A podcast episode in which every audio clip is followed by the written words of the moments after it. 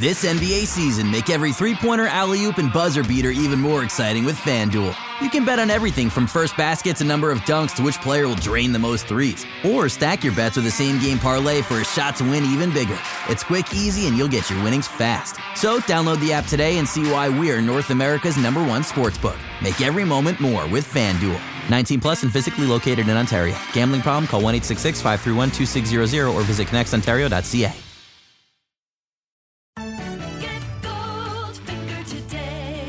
Here's the scenario. You've been injured in a serious accident. The doctor says your recovery could take months, maybe even years, yet your insurance company is denying your claim every step of the way. If something like this happens to you, call me, Brian Goldfinger of Goldfinger Personal Injury Law. We have offices in Toronto, London, Peterborough, and now Kitchener Waterloo. Visit goldfingerlaw.com and get us working for you.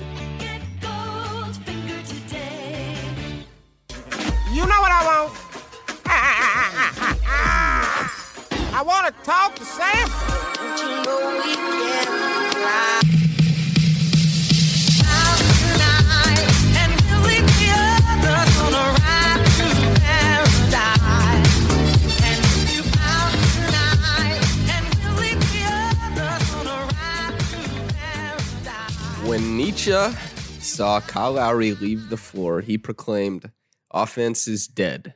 Offense remains dead, and we have killed it.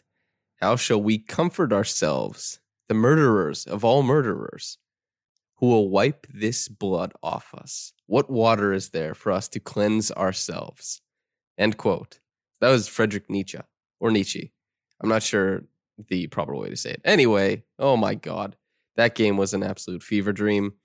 Having that pop punk music playing over top of it as an intro for this Teenage Mutant Ninja Turtles turtles in the gutter eating pizza fever dream type of game is strange, but hey, the Raptors have their first win of the season, defeating the lowly New York Knicks, who, I mean, they shot 9% from three point land.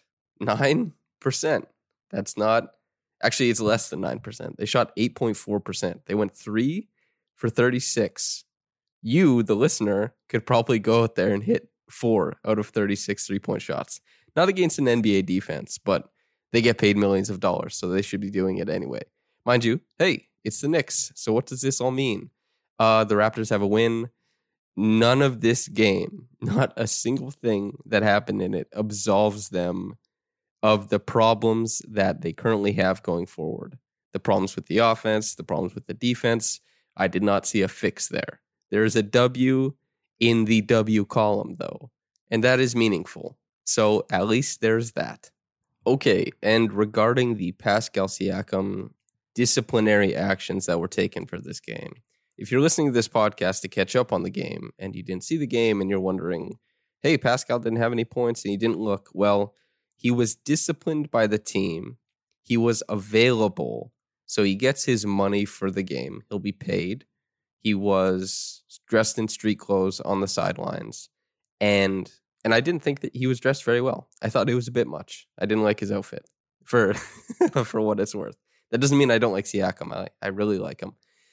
So anyway, I'll just read off what Blake has reported via his Twitter account. So because he was planning on asking Nick Nurse about this after the game, and so Nick Nurse on Pascal Siakam quote: "It was a discipline thing for an internal matter. That's the decision we went with tonight. Just going to keep it at that. It's an internal matter. End quote. Tried to follow up. Nurse continued, quote, there's a certain way we want to do things and everyone has to be a part of that. End quote.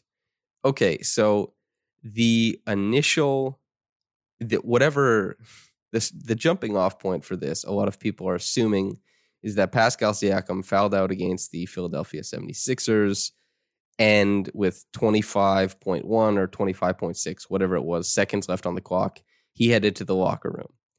The Raptors, unless something else happened behind the scenes, which seems like that's probably the case. For example, this would be a really strange hard line to take with your max player, to, to my eye anyway. For example, Terrence Davis cut a hole in his mask in the bubble to protest against the rules the NBA had set out and he did not rep- he didn't have any disciplinary action. So I'm not saying he should have. I'm just saying the Raptors have been lenient on some type of action that would be considered detrimental to the team before. So giving Pascal, sitting him for a game, your max player when he walked off the court early, I don't think that's indicative of what the full story at all.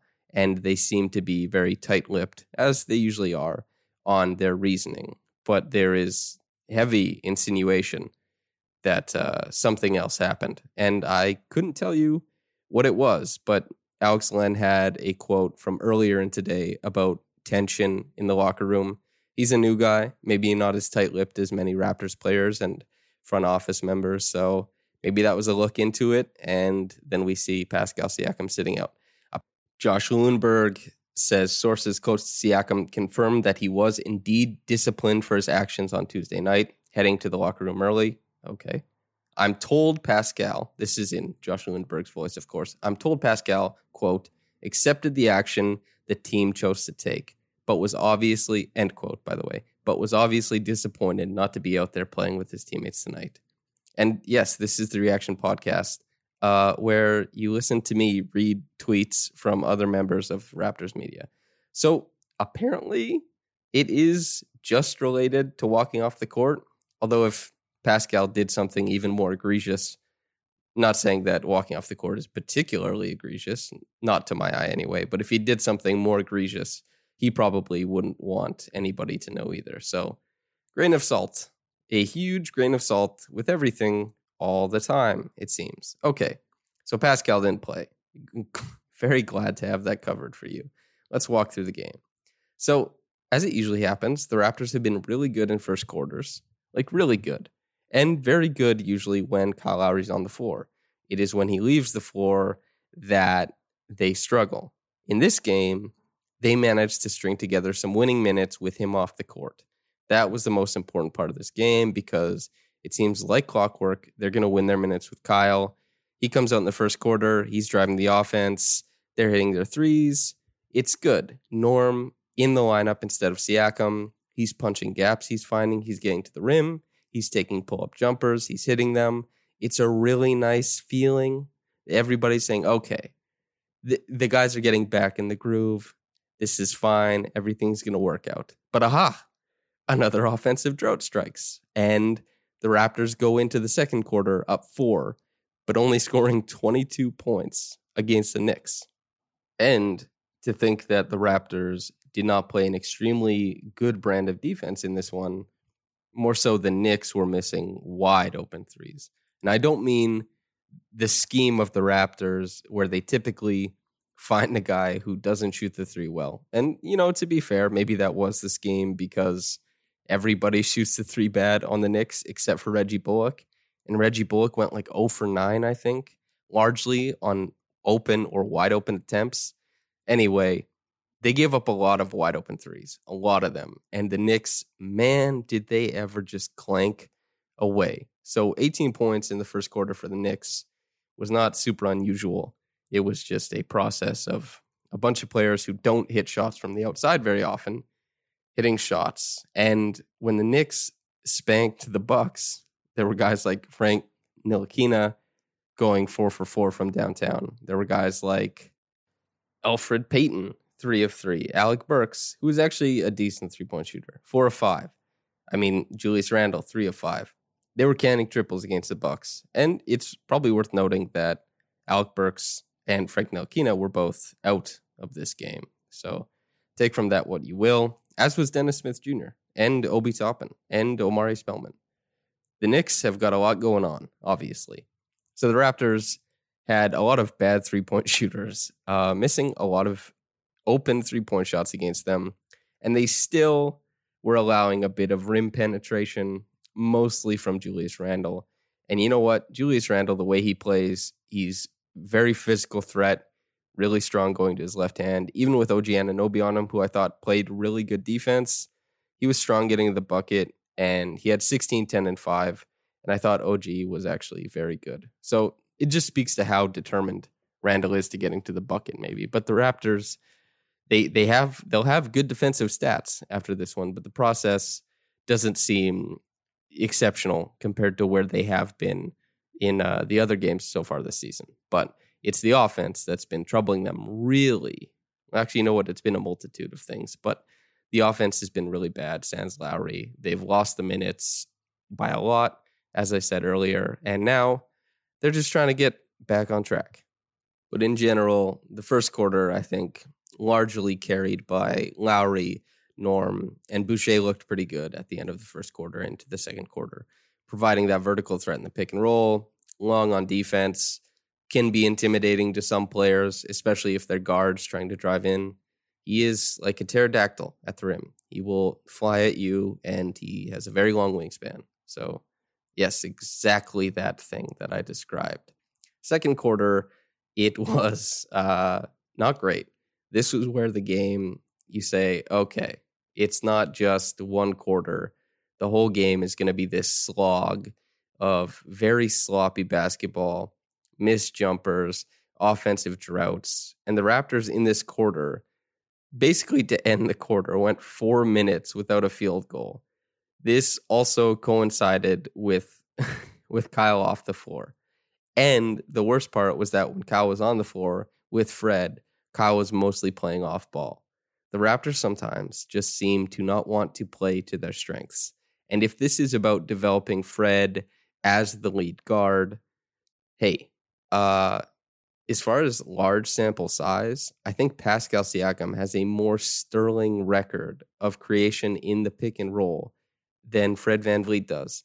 And on Fred VanVleet's contract, you can be happy with what he provides if he's playing more typically like a shooting guard, less on ball, more off ball. I mean, a lot of his points tonight came off ball because he's an excellent catch and shoot operator. You don't have to force him into pick and roll possessions so that he gets these reps as a lead ball handler. It just, I don't get it. I don't understand the fixation, but maybe they foresee something. I've been low on Fred's pick and roll play for three years now. So maybe I'm just a hater, but that's my take on it.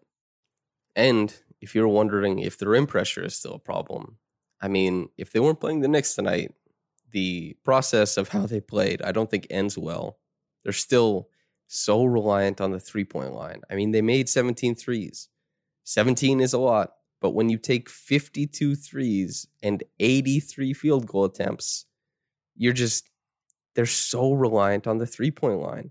And I don't think that's sustainable. It makes them so, there's so much high variance going on in their game in that defensively, they want to allow a lot of threes. And offensively, they're going to take this many. And I think they'd be on pace to set the record for the most threes by percentage ever taken by a team. They just they want to live and die by the three for and they have players on the roster who should be working at getting downhill. Of course, Powell was better at that tonight. Lowry a little bit too.